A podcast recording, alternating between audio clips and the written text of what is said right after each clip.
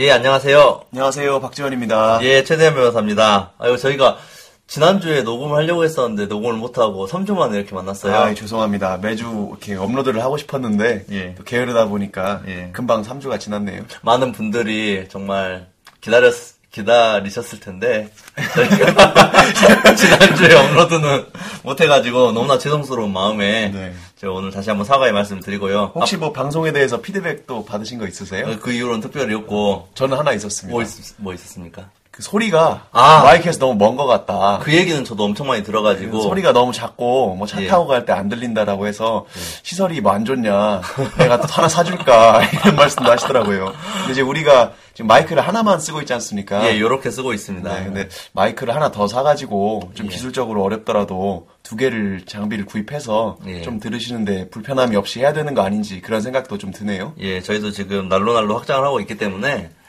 그 하드웨어 부분에 있어서도 네. 그 충분히 감안을 해야 될 것 같아요. 기술적인 왜냐면 부분 한번 해결되면 예. 예, 한번 이렇게 저희가 알아봐가지고 예. 좀더 좋은 불편- 들으시는데 불편이 없도록 하겠습니다. 그러시죠. 어, 저희가 오늘이 그러면 8분가요? 오늘 9부 아닌가요? 9분가요? 예. 아, 시간이 벌써 오래돼가지고 오래돼가지고 네. 시간이 저희가 이- 저 현가수나 전문남이 지금 우리가 3개월여를 지금 이렇게 달려오고 있습니다. 끊임없이 달려오고 있고 여러분들의 열화와 같은 사랑을 받고 있는데 네. 오늘 같은 경우는 이제 저는 이제 대통령을 마무리 지을 거예요. 대통령 대통령을 마무리 지을 건데 음. 항상 저번에 한 2회 정도 전부터는 저희가 시의적인 이슈들하고 연결시켜서 이 주제들을 다루기 때문에 네. 오늘 같은 경우는 이제 방론을 빼고 바로 본론으로 얘기하는 하는 게 좋을 것 같아요. 저도 그럼 뭐 대통령을 마, 마무리하신다고 하시고 마무리, 대통령이 마무리하는데 이제 저희가 말씀 안 드린 마지막 권한이죠. 그 전에는 대통령의 헌법상 지위와 대통령이 할 수 있는 권한들을 늘 설명을 했어요. 네. 그 권한과 이제 거기에 대한 제한, 제한들 그런 것들 을 설명을 드렸는데 오늘은 사실 대통령의 사법권이 있어요. 사법권이라는 건 사실상 사면이랑 위헌 정당 해산 청구라는 건데 아, 그 권리들은 나중에 나중에 사면이나 위헌 정당 해산 부분은 헌법재판소에 다른 절차를 통해서 말씀드리고 오늘의 마무리 지을 건 대통령의 입법권입니다. 입법권이라고 하는 것은 대통령이 아시겠지만 법률안을 이제 제출할 수 있어요. 대통령이 네. 정부가 대한민국은 상권 분립인데 입법은 국회에서 하는 걸로 알고 있는데 대통령이 어떻게 법률을 제출하지? 라는 걸 좀 궁금해 하실 수도 있겠지만 그 이게 저희가 이제 저도 교과서를 보면 네. 의원 내각제 아 예. 들어보신 적 있으시죠? 들어봤죠. 이런 형태에서 원칙적으로는 대통령을 상징하는 정부는 법률안을 제출하는 건 아니고 네. 그 입법부가 제출을 한 다음에 그걸 집행하는 권한인데 실제로 집행을 하는 쪽에서 더 사회 현실에 맞는 법들을 제출을 하는 경우가 많고 지금 뭐 박지원 변호사님도 아시겠지만 대부분의 경우가 정부 입법 안이 행정부에서 한 75% 정도의 법안을 예. 그 제출하는 걸로 알고 있습니다. 예. 의원들이 발의한 법안이 한 20% 정도대밖에 안 된다고 들었어요. 예. 저희도 그 정도로 알고 있는데 그만큼 이제 행정부에서 제출하는 법안들의 힘이 강해지고 그러니까 정부 여당이라는 그 다수당을 점하고 있으면 정부에서 원하는 방향대로 정책을 시행하기 위해서 그런 법률들을 제출할 수 있기 때문에 그런 법률안을 제출할 수 있고 또 국회의원들이 또 법률을 만들었을 때 거부를 할 수도 또 있습니다. 이제 그게 헌법 52조에 나와 있던 내용인데 네. 이제 그런 내용들 제출할 수 있고 거부할 수 있- 있다라는 정도가 돼버리면 오늘 얘기 끝났어요. 아 근데 예. 그 대통령을 마무리한다고 하셨는데 예. 예전에 말씀하셨지만 뭔가 그 시 시사성 있고 시의성 있는 주제를 다루시겠다고 했잖아요. 예. 그래서 그 내용이 뭔가 이렇게 시사와도 관련이 있는 건가요? 아 있죠, 당연히 있습니다. 대통령 이걸로 끝나면 지금 이제 저는 헌가수 끝내도 돼요. 아, 그러면 저 다음 조문남 때 뭐 할 건지만 말씀드리고 헌, 헌가수 이제 본론으로 들어가실까요? 예. 조문남은 이번에 그 지난 3월 31일에 1일에 헌법재판소에서 여러 가지 그 법안에 대해서 위헌인지 합헌인지에 대해서 결정을 내렸거든요. 예. 그 중에 제일 논란이 되고 세간의 주목을 끌었던 성매매 처벌법. 뭐 어떤 사람들은 성매매 특별법이라고도 하는데요. 법명이 성범죄 처벌법인가요? 아닙니다. 그 정식 명칭은 이따가 그 전문남 불러주세요. 에서 쭉 읽어드리겠지만 일단 줄여서 예. 약칭 성매매 처벌법에 대해서 예. 어, 합헌 결정을 선고를 했어요. 합헌 예. 결정이 이제 6대 3으로 났다라고 보통 신문 기사에 나오는데 예. 사실 세세하게 따져보면 6대 2대 1 의견으로 굉장히 나뉘었고 6대 각자 2대 1. 네, 그 각자 그 위- 합헌 의견, 일부 위헌 의견, 그리고 전부 위원 의견 이렇게 세 명으로 나, 세 견해로 나눴는데 예. 이게 각각 정말 다 어, 들어볼 만한 가치가 있는 주장들이요. 나름대로의 논리가 있다는 그럼요. 것이죠. 그래가지고 한번 그걸 소개해드리고 싶습니다. 저 같은 경우도 뉴스에서만 보고 네. 그냥 그게 사실 좀 다른 케이스가 그 성 산업에 종사하시는 분이 청구를 한 것으로 맞습니다. 그러니까 예. 성 판매자와 성 구매자로 나뉜다고 하면 예. 이번엔 성 판매자인 여성이 예. 예, 그 위헌법률 심판 제청 신청을 해서 법원이 그것을 받아들여서 헌법재판소에 위헌법률 심판 제청을 했고 예. 그것에 대해서 헌법재판소가 합헌 결정을 했습니다.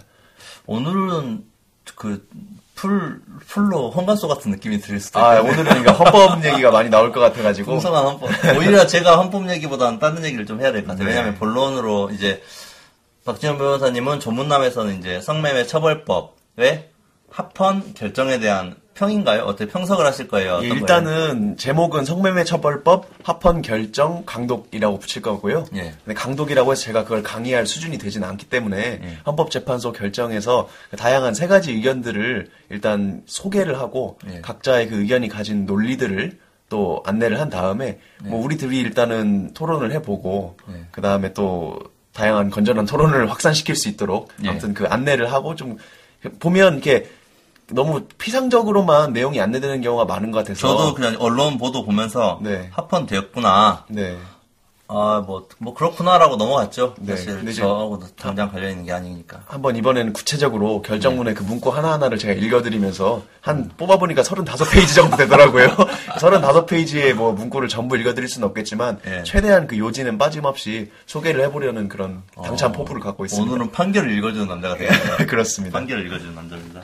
그러면 저는 이제 제목이 어떤 거 아까 말, 저도 말씀드리다가 말했었는데 대통령의 입법에 관한 권한이에요. 그 형식적인 제목은. 근데 예. 저희가 좀, 좀 자극적인 제목을 정해야 네. 또 저희 들으시는 분들이 좀 이해할 수 있기 때문에 제 이제 그 부제라고 할 수 있나요? 네. 저희가 유승민은 왜 박근혜와 등을 돌리게 되었나요? 아, 정말 아, 시청률이 올라가는 소리가 들리네요. 이게 대통령의 입법에 관한 권한과 굉장히 밀접한 관계가 있는 이슈 때문에 결국은 둘이 굉장히 갈라서게 돼버렸죠. 유승민이 결국 원- 국회 원내대표, 그러니까 여당 원내대표 자리에서까지 물러나게 되는 네. 사태를 발생한 거였는데 네, 네. 제가 말씀드린 대로 이제 대통령은 법률안 제출 그리고 거부를 할 수 있지만 헌법 75조에 제가 조문남이 됐네요. 헌법 75조에 법률의 범위 내에서 대통령령을 만들 수가 있어요. 구체적인 위임하는 범위 내에서. 예. 그래서 대통령 입법에 관한 권한에서 대통령이 행정 입법이라는 입법을 실질적인 입법을 할 수 있는 권한을 헌법이 주고 있거든요. 아, 그렇구나. 예.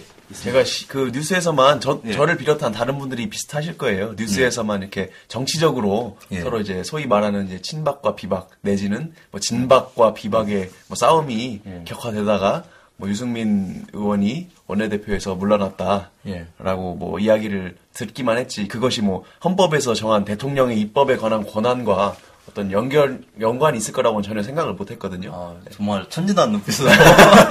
한번 좋습니다. 들어보면 재미있을 예. 것 같습니다. 어, 이게 결국은 그 제가 방금 말씀드린 이 이슈와 이게 관련이 있는 거예요. 어떻게 됐냐면 대통령의 행정 입법이라는 것들만 간단히 먼저 설명을 드릴게요. 대통령은 이 정부죠, 사실 정부인데 정부의 수반이 대통령이기 때문에 대통령이라고 그냥 말씀을 드립니다. 저는 네. 저 같은 경우는 그 대통령은 국회 입법 한 그러니까 위임 입법이 이 법을 보시면 제가 구체적인 법을 다 따기 어렵지만 법에 읽어 보시면 뭐 이런 이런 거는 뭐 대통령이 정한다는 식으로 위임 그러니까 넘겨놓는 거죠 구체적인 사항을 넘겨놓습니다 왜 이러냐면 사회가 복잡해지고 고도화해지고 다양해지면서 예. 원론적인 얘기예요 판결에 많이 봤던 것 같아요. 예. 복잡다기한 뭐 예, 사회 사회. 현상에서 그 국회가 정한 법이 모든 사항에 일일이 뭐 규제를 한다고 하면 그 어떤 뭐 오염 물질을 규제한다고 했을 때 몇 밀리리터 단위로 국회법에 정할 수가 없는 거예요. 그렇겠죠. 변할 수도 있고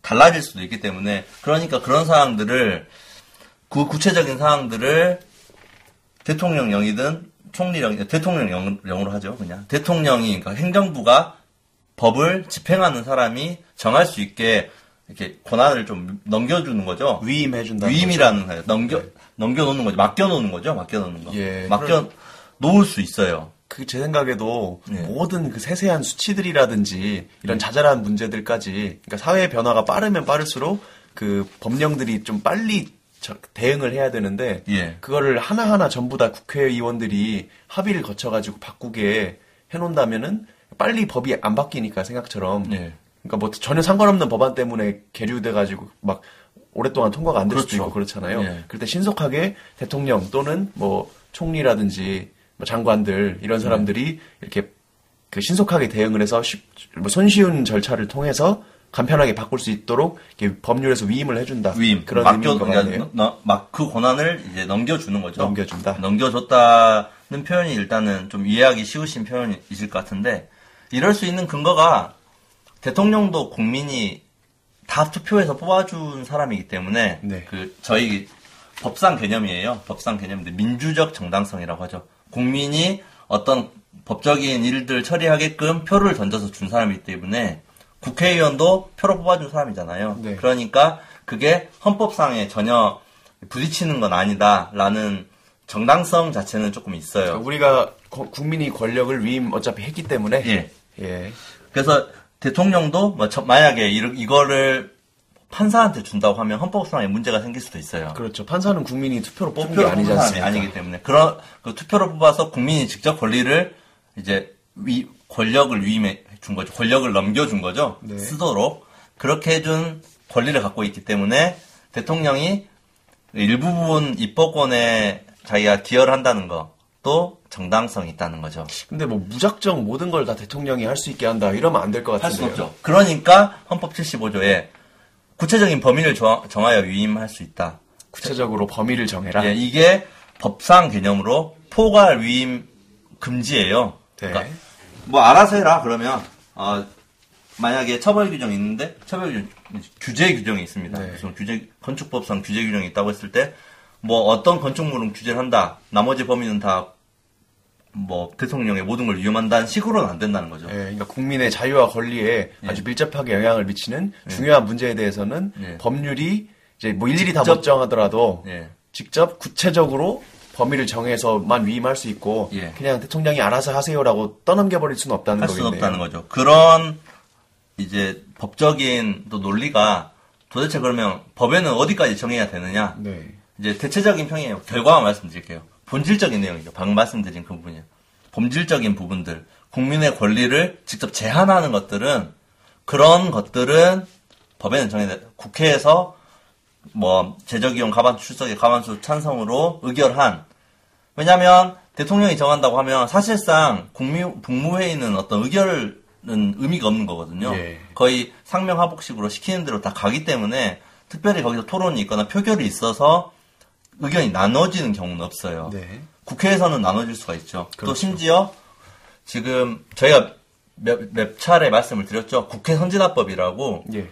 이제 쟁점 법안 같은 경우는 여야가 합의가 되지 않는 이상 통과가 되지 않아요. 180석 이상의 의석으로 몰아붙이지 않는 한 여야가 합의를 해야 쟁점 법안을 통과시킬 수 있기 때문에 더욱 그렇습니다. 그러니까 국민의 본질적인 부분들은 결국은 국회에서 다 정해라라는 게 뭐 여러 가지 뭐 학설을 그냥 학설 명만 설명드릴게요. 침해 유보, 뭐 본질 유보, 막 그런 것들이 있어요. 그러니까 침해 유보, 본질 유보. 네. 어디 옛날에 헌법 교과서에서 읽어본 것. 같네요. 예, 간단히 말씀드리면 국민의 권리 의무에 중대한 영향을 미치는 사항은 그 부분은 분명히 국회가 법률에 정해라 라는 부분입니다.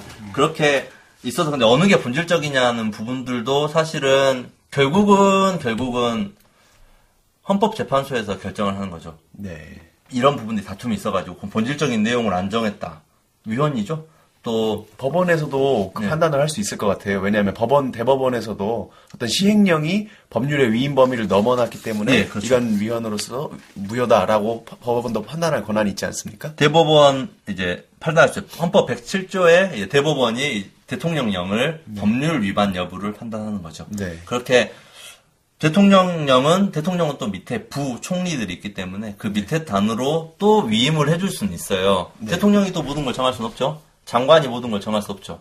어떤 지청 단위, 뭐 통계청이 정할 수 있는 것이고 그런 청 단위 어떤 소관 부서가 정할 수 있는 부분이 있기 때문에 그런 것들은 또 해당 장관에게 위임을 할 수 있는 것이고 예. 요런 요런 구조입니다.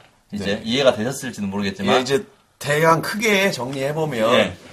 중요한 공- 국민의 기본권에 예. 중요한 영향을 미치는 본질적인 사항은 반드시 법률에서 정해야 되고 정해야. 국회의원들이 정해야 예. 되고 그밖에 뭐 사회 변화가 워낙 빠르다 보니까 세세한 부분은 대응하기 어려운 부분들 예. 그런 부분들은 법률이 구체적으로 범위를 정해서 대통령 기타 행정부에 위임을 할 수가 있고 예. 그래서 행정부의 수반인 대통령은 시행령 대통령령을 만들어서 위임받은 사항들에 대해서 정할 수가 있기 때문에 정해서 집행을 하죠 법은 예. 그게 위임 입법이라는 거라는 예. 말씀이죠. 행정 입법이라는 말씀이죠. 그런 행정 입법이 사실상 지금 설명을 들으셔서 알겠지만 아까 정부 제출 법률안이 굉장히, 굉장히 많다고 했잖아요. 대부분의 경우입니다. 사실상 대부분의 경우라고 판단이 들고요. 그런 경우에 있어서는 사실상 행정부가 거의 모든 것을 다 결정하고 집행하고 시행하는 거예요. 예. 행정부의 권한이 이 행정 입법이라는 이 권한으로 대통령의 권한이 굉장히 강화된 거죠. 예. 여기서 이제 문제가 발생을 했습니다. 왜 유승민이 박근혜와 등을 돌리게 된 겁니다. 여기서 아이, 예. 예, 좀 어조로 강하겠습니다. 궁금하네요. 예, 어떤 거냐면 이렇게 되다 보니까 국회의원들, 개개의 국회의원들은 행정부가 어떤 입법들을 하는지에 대해서 점점 오히려 법을 만드는 사람들이 멀어지게 돼요. 왜냐하면 법률안을 많은 경우에서 행정부가 만들어서 오고요. 네. 이제 여야 여야당이 있고 여당은 당론이 뭐 정부하고 교류가 있으면 그걸 통과시키는 방향으로 쟁점 법안이 아니라고 하면 야당하고 적당히 합의해서 큰 틀에서 뭐 독소 조항이라든지 위험한 부분이 없으면 넘겨주는 형태로 법안이 많이 제출이 됩니다. 우리가 싸우는 내용들만 언론에서 나오지 대부분의 법, 법률들은 그렇게 다 통과가 굉장히 많이 돼요. 일사천리로 통과되죠. 네, 일사천 거의 만장일치로 본회의에서 통과가 돼요. 그런데 법 내용을 보면 이제 이상한 점들이 반복이 되죠. 정부에 제출했기 때문에 많은 부분의 구체적인 부분들을 안 정한 채 정부에게 대부분의 경우를 위임해버리고 법을 약간 헐겁게 만든 법들이 많이 발견이 되, 고 있어요. 아, 원래 그게 상임위원회 어디죠? 그 법제사법위원회인가요? 네, 법사위에서 거기서 좀 심사를 하고 예. 원래 그런 일이 없도록 좀 심사를 해줘야 맞는데요.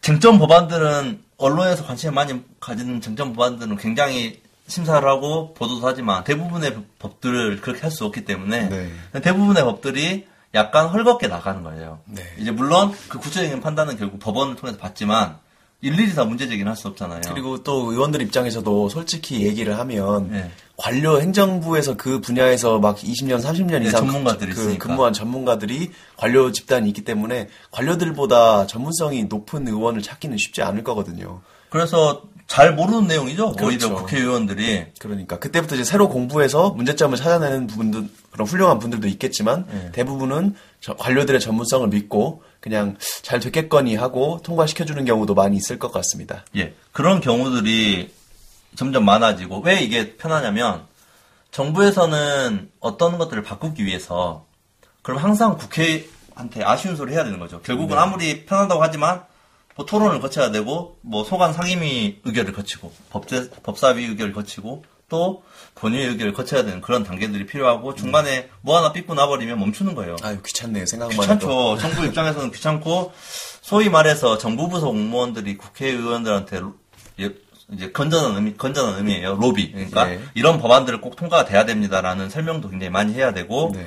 그런 절차들이 굉장히 효율성이 떨어진다는 생각이 들 수 있어요. 그렇죠. 그러면 행정부 입장이에요. 이거는 숫자만 바꾸면 되는 문제인데 네. 법까지 바꿀 필요 있겠느냐라는 네. 것들을 다 위임 사항으로 만들어 버린다는 거죠. 네네. 그래서 국회에서는 조금씩 문제 의식을 가지고 있었던 거죠. 왜냐하면 법률을 개정할, 그러니까 국회의원의 의결이 필요 없이 사실상 법률의 개정과 같은 효과들을 행정부에서 자기들끼리 다 알아서 해버리는 경우들이 네. 점점 많이 발생을 하고 있으니까 네, 그러면 이제 어떻게 보면 삼권 분립의 기본 취지가 약간 훼손되겠네요. 네. 이, 입법에서 행정을 좀 견제하고 원래 네. 감시를 해줘야 맞는데 네. 이제 어느 그 모르는 사이에 행정부가 야금야금 입법 권한을 가져오는 거니까요. 그렇죠. 그냥 보내주면 검사에서 통과시켜줄 수도 있지만 그 절차 자체도 이제 귀찮다 이거죠. 네, 행정부 입장에서는 왜냐하면 이거는 자기들 보기에는 뭐 정당할 수도 있어요. 제가 보기에는 맞을 수도 있거든요. 네. 실제로 빨리빨리 지금 처리하고 규제를 하고 대응을 해야 되는 상황을 국회에 더 넘겨놓으면 뭐 통과될지 다른 쟁점 법안 엮여가지고 통과 못 시켜버리고 행정부처는 답답 일을 해야 되는데 결론이 맞는 경우가 훨씬 많겠죠. 예 그게 실제적으로 맞다 틀리다의 문제가 아니라 절차적인 부분이에요. 네. 그러니까 이제 유승민 당시 원 작년 6월에 1년 거의 1년 정도 전에 발생한 일입니다. 네. 국회법 국회법에 이런 내용이 있어요. 국회법 98조의 이제 사망 제가 전문납니다. 사망에 소관 그 상임위에서는 그 법률 대통령령이 그 법률 법률의 위반 그러니까 법률에서 뭐 위임한 범위를 벗어난다거나 네. 위임 범위 사실 위임입니다. 그러니까 더 구체적인 사항 이상으로 만들거나 법률을 오히려 침해하는 정도의 내용이 있다고 판단이 들면 검토해서 소관 행정기관에게 통보할 수 있다라는 정도의 규정이 있었어요. 예를 들면 환경노동위원회에서 뭐 노동법 개혁과 관련해서 예. 뭐 시행령에 예. 이렇게 문제가 있다라고 심사 결과 밝혀졌다면 예, 이건 법률에 해야 된다. 뭐 그런 식으로 의견을 노동부에 통보할 수 있는 거죠. 네. 그냥 통보하는 거예요. 노동부가 뭐 거기 따라야 될 의무도 없는 아무것도 거고. 없죠. 예. 하지만 그 유승민 의원이죠. 개정안을 냅니다. 개정안을 냅니다. 어떤 개정안이냐면 통보할 수 있다를 개정을 요구할 수 있다는 걸로 바꿔버리는 거죠. 아, 개정을 요구할 수 있다. 요구권으로. 예. 그러면 이제 그 이, 이후의 해석이죠. 이후의 해석은 요구하는 아, 뭐 안 받으면 어떻게 되느냐. 예. 뭐 여러 가지가 있지만 적어도 요구권이라는 것은 응답이 있어야 되는 것이고 네. 여기에 적절한 응답이 없으면 결국은 권한쟁이라든지 이런저런 법- 법률성의 문제가 발생할 수 있는 네. 그 여지를 만들어둔 굉장히 큰 효력이죠. 요구와 통보는 전혀 다른 겁니다. 전혀 다르게 통보는 무시해도 되는 거고 예. 요구는 뭔가 대응을 해야 되는 거고요. 예, 바- 받아들이지 않을 수는 있지만 받아들이지 않은 어떤 책임을 져야겠죠. 책임을 져야 되는 거죠. 네. 그러니까 박근혜 대통령이 대노를 하, 예, 하죠. 입법부가 지금 행정부를 그 어떻게 보면 좀 예. 어떻게 말해야 될까요? 견제한다고 해야 될까요? 예. 그런 권한을 강화한 거니 강화하려는 시도였으니까요. 예, 이게 맞는지 틀린지 당부하고 상관없이 제가 오늘 이제 여기서 그래서 개정안이 결국은 본회의에 올라가지도 못했어요. 아이고. 올라가 통과도 못했는데 대통령이 당시 대통령이 언론 보도를 통해서 이제 국무회의 그 심의 과정에서 거부권을 행사합니다. 아, 이거는 아까 말- 대통령의 법률사인 권한 중에서 법률안이 통과가 되면 거부권을 행사할 수 있습니다. 네. 거부를 할 수 있어요. 네. 이제 이의를 붙여가지고 국회에 돌려보낼 수 있지만 그 많은 분들이 기억을 하시는 분들이 대통령이 거부권을 행사했다고 뭐 알고 계신 분들이 있어요. 네, 언론에서 네. 보면 국회법 개정안 거부 그런 단어들이 연관 검색어로도 떠요. 네. 그러니까 저도 어 거부권 행사했었나? 라고 생각을 해봤었는데 거부권 행사하진 않았어요. 아, 거부 의사를 밝힌 거죠. 알아서 그냥 거부 아니 알아서 이렇게 뺀 겁니까? 예, 알아서 철회한 뺀- 건가요? 예, 알아서 철- 결국은 발의는 했지만 이게 본회의에 통과를 되어야 할 수 있는데 새누리당 당론으로도 못, 못했고요. 예. 그 이게 통과됐었더라고 하면 대통령이 거부권을 행사하기는 어려웠을 거예요. 아, 하지만 이제 거부권 행사했죠. 사전 거부권이죠. 이게 법에 근거가 있는 거부권 아니고요. 네. 이제 만약에 통과돼서 거부권을 행사했으면 오늘 거부권도 풍부하게 말씀을 드리겠다 했었는데 예, 재밌는 또 사례가 됐을 예. 때. 거의 거부권을 행사한 사례가 없거든요. 우리- 우리나라에서. 저도 뭐 미국에서나 본 것 같네요. 예. 뭐 무슨 드라마 같은 데서나. 제가 알기로는 오바마 대통령은 재임 기간 100회 정도 거부권을 행사한 걸로 알고 있고 예. 박근혜 대통령 같은 경우도 이번에 아니, 작년에 국회법 개정안이 이 내용으로 통과가 됐으면 네. 당연히 거부권을 행사했을 거예요. 네. 하지만 이제 대통령의 격노를 한 거부 의사를 밝힘으로 인해서 바로 깨갱이 들어갔고 유승민 당시 원내대표는 원내대표 자리를 물러났고요. 예. 그리고 배신의 정치를 뭐 심판해달라 뭐 그런 예. 이제 격노의 그런 언사들을 할 정도로 예. 큰 이제 반향을 불러 일으켰던 내용이죠. 그러게요. 표면적으로 이렇게 드러난 현상만 봤었는데 뒤에 이렇게 법이랑 관련된 재밌는 behind story가 네. 있었네요. 그렇죠. 대통령의 행정 입법이라는 것- 것은 그 여러분들이 듣는 청취자분들이 생각하는 것보다는 훨씬 더 굉장한 파워를 가지고 있어요. 왜냐하면 대부분의 법률들을 정부가 제출하고 그 법률에 그 일일이 따져 보면 이거는 국회가 법률을 개정해서 만들어 내야 되는 게 아니냐는 의문이 드는 것들도 사실상 위임이 돼서 대통령령, 그러니까 대통령이 집행을 하는 과정에서 대통령령의 변경으로 다 바꿔버릴 수 있는 여지가 많기 때문에 또 관심 없는 분들도 뉴스를 들으면 뭐 시행령으로서 사실상 법 법률의 그 권한을 행사하려 한다 예, 뭐 이런 그런- 말씀 많이 들으시잖아요. 예, 아니면은 내용이에요. 뭐 세월호 특별법에 관한 논의에 대 있어서도 시행령이 주로 문제되지 않습니까? 예. 시행령이라는 것이 지금 말씀드리는 그런 대통령령 이런 것들이거든요. 예. 그러니까는 시행령의 존재, 뭐 그런 거의 제정 또는 개정 이런 것들이 어, 상당히 국정 전반을 좌지우지할 수 있는 상당히 큰 영향력을 갖고 있는 게 맞는 것 같습니다. 점점 사회가 복잡해지고 다양해지면서 더 행정부의 이런 행정입법이 커지고 있습니다. 예. 그래서 작년에 국회법 개정안은 그 커지는 행정입법의 권한을 국회 차원에서 이제 민주적 그러니까 입법에 관한 민주적 정당성이 가장 큰 기관이 국회잖아요. 그렇죠. 국회 차원에서 어느 정도 견제를 하고 싶다. 심지어 이게 야당에서 나온 것도 아니에요. 예. 여당 원내대표가 발의한 거죠. 그렇죠. 그만큼 사실상 입법부가 충분히 본, 아니, 자신들의 권한이 위축되고 있다고 느꼈기 때문에 이런 개정안이 발의된 거라고 제가 생각이 들거든요. 예. 제가 뭐 구체적인 어떤 법들이 이렇게 돼서 이런 개정안이 들어왔다 라는 부분들을 언급드리긴 좀 어려운 부분이 있어요. 저도 잘 모르니까. 음, 그러겠죠. 저도 잘 모르니까. 하지만 제가 드리고자 하는 말씀은 대한민국은 분명히 상권 분립이고 입법에 관한 기본적인 권한은 입법부에 있습니다. 예. 하지만 어쩔 수 없이 사회 뭐 사회가 복잡하다는 게 모든 것에 정가의 보도처럼 휘둘려진다는 게 네. 과연 정당한지는 조금 의문이 들긴 해요. 네. 그리고 그게 효율성이 있는 저- 그 효율성이 있는 방법은 맞겠지만 예. 그래도 절차적 민주 절차적 정당성이라는 그, 그 주제가 민주주의에서는 중요한 그 절차 중에 하나거든요. 이 사람이 굉장히 나쁜 짓을 했고 뭐 사형을 선고해야 될 큰 죄를 지었다고 하더라도 네. 그 모든 절차들을 다 거친 다음에 그 판결을 내려야 되는 것이고 예. 어떤 정책을 시행하더라도 늦더라도 그 모든 절차를 거친 다음에 정책을 시행하는 것이 이 중간중간에 여러 가지 이해관계가 있겠지만 그런 평가들을 받을 수가 있잖아요.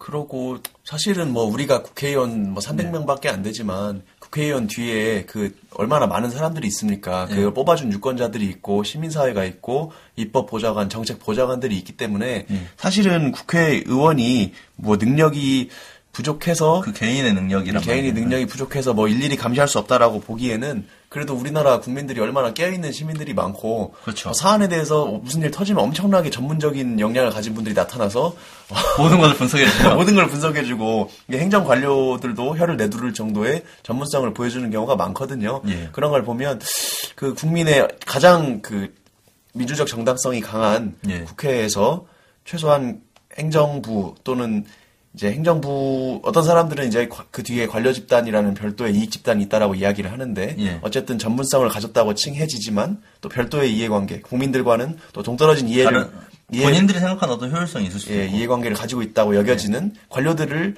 견제할 수 있는 그런 장치들은 좀 있으면 좋지 않나 싶은 생각이 듭니다. 저도 그런 생각하고 있습니다. 아까 박지원 변호사님 얼핏 말씀하셨듯이 얼핏 말씀하셨는데 저도 그 부분 맞아요. 처음에는 잘 모를 수가 있어요. 네. 대통령령이 시행됐을 때. 하지만 검토를 하고 사후적으로 거친 결과 연구를 해본 결과 바로바로 바뀌니까 연구를 해본 결과 좀 문제가 있다고 했을 때는 어떤 견제책은 필요하다고는 보여져요. 여기도 마찬가지죠. 그전엔 통보만 할 수 있다고 했지만 대통령이 말은 되는지 잘 모르겠어요. 하지만 국회 입법보좌관들이 검토를 하다가 이게 문제가 있다고 했었을 때 해당 헌법기관인 국회의원이 소관 행정기관에 문- 개정을 요구할 수 있는 그런 권리들을 주는 것이 과연 대통령을 그렇게 배신의 정치까지 언급할 정도의 문제가 되겠느냐라는 그때는 제가 저희 헌가수가 준비되기도 전이니까 그때 그 뉴스를 봤을 때 느낀 거는 예. 내부적인 권력 다툼 그렇죠. 그리고 자기 정치를 한다 막 그런 느낌이잖아요. 그렇게 불- 들었죠, 저도. 그런 의미로서만 생각을 하다가 네. 이제 오늘 대통령의 권한 중에 마지막 입법권을 검토를 하고 행정입법이라는 꼭지를 제가 다루면서 네. 작년에 그 이슈가 생각이 났었어요. 예, 예. 그래서 결국은 대통령이 가진 강력한 권한에 심대한 도전을 한 거예요. 그렇긴 하네요. 엄청나게 큰, 많은 걸 깎아 누가 자기한테 신소리 하는 거 좋아하는 사람이 어디 있겠습니까? 예전에는 통보만 띡 오던 것이 이제는 막 요구할 수 있는 권한을 달라라고 하는 거니까요. 예, 요구할 수 있는 권한을 준 거니까 대통령 입장에서는 그렇게 불편할 수가 없는 거죠. 예. 굉장히 불편한 내용이고 그런 불편한 내용을 내 한때는 또 유승민 의원이 친박 그 인사라고 분류된 적도 있었잖아요. 예. 비서실장도 했었고. 그렇죠. 뭐 대구 뭐 예, 기반으로 대- 하고 있고요. 예. 자기의 복싱과도 같은 그런 신복이라고 생각했던 사람이 등에 칼을 꽂았다는 그런 심, 심정적인 분노가 뭐 충분히 있을 만한 왜냐면 본인의 권한을 굉장히 제한하는 예. 어찌 보면 대통령이 이제 지금 같은 사회에서 전쟁이라는 그런 위협들이 현실적으로 있지 않은 상태에서 외, 외치라는 부분이 없을 때는 내치에 가장 중요한 건 행정입법이잖아요. 예. 그걸 견제를 하겠다는 거니까 네. 굉장히 큰 견제척이 됐다고 생각이 들고 네. 하지만 저희가 생각하기에는 그 민주적 정당성 차원에서는 그게 좀 필요하지 않나 예. 라는 생각이 아, 들기도 큰 합니다. 그림으로 이렇게 입법 대 행정의 예. 그 권한 다툼이라는 큰 그림을 보여주시니까 예. 또 새, 새로운 관점이 있는 것 같아서 재미가 있고 예. 그래도 부- 그 주제랑 부제는 바꿔가지고요 예. 큰 제목을 예. 왜, 왜 유승민은 어, 바꿀까요? 왜 배신의 심, 배신의 정치 뭘 무엇이 무엇을 배신했길래 유승, 뭐. 유승민은 과연 배신의 정치를 하였는가? 아, 뭐 그런 식으로 예. 좀더 자극적으로 해서 예, 조금 저희 청취자분들이 과연 이 대통령 행정 입법이라는 권한이 어떤 권한인가 예. 사실은 가장 중요하다고 생각이 들기 때문에 예. 그걸 좀 이해할 수 있는 시간이 됐으면 좋겠습니다. 시- 시간은 이제 저희 헌가수는 이제는 끝났어요. 네. 그래서 이제 마무리를 지으면 이제 대통령을 마무리 짓기 때문에 저희가 대통령의 헌법상 지위부터 권한까지 했고 사실은 대통령의 그 대통령 부분에서 안 한 부분이 사법권이에요. 네, 사면 예, 이런 것들. 사면이라든지 그런 부분들은 아마 다 분명히 다룰 수 있는 이제 부분이 있을 거예요. 이제 또 재밌는 정치 이슈가 터지지, 터지지 않겠습니까? 네, 8월 15일 날 거예요. 그러니까요. 그랬을 때 한번 다루고 네. 위원 정당 회사는 그거는 그것만 가지고 따로 다뤄야 돼요. 아유, 그것도 엄청 큰 주제가 예, 되어버렸죠. 저희가 대한민국이 실제 사건이 있었기 때문에 네. 그 오늘 박지원 변호사 준비하신 대로 저도 판결문을 준비해야 될 것 같고 그렇죠. 준비를 한번 제대로 해야 될 필요가 있을 것 같아서 그 부분은 꼭 다룰 수 있을 거니까 너무 걱정하지 마시고 네. 오늘로 써서 헌법 헌법수가 시작돼서 대통령이 맞춰졌어요. 아, 대통령 편 완주하신 걸 축하드립니다. 완주했습니다. 이제 다음에 또 다른 헌법기관을 가지고 또 완주를 하고 이제 헌가소는 이제 그 오늘 편은 이제 이것으로 제가 마치겠습니다. 그러면 완주한 걸 축하드리면서 박수로 마치시죠. 아, 네, 축하합니다.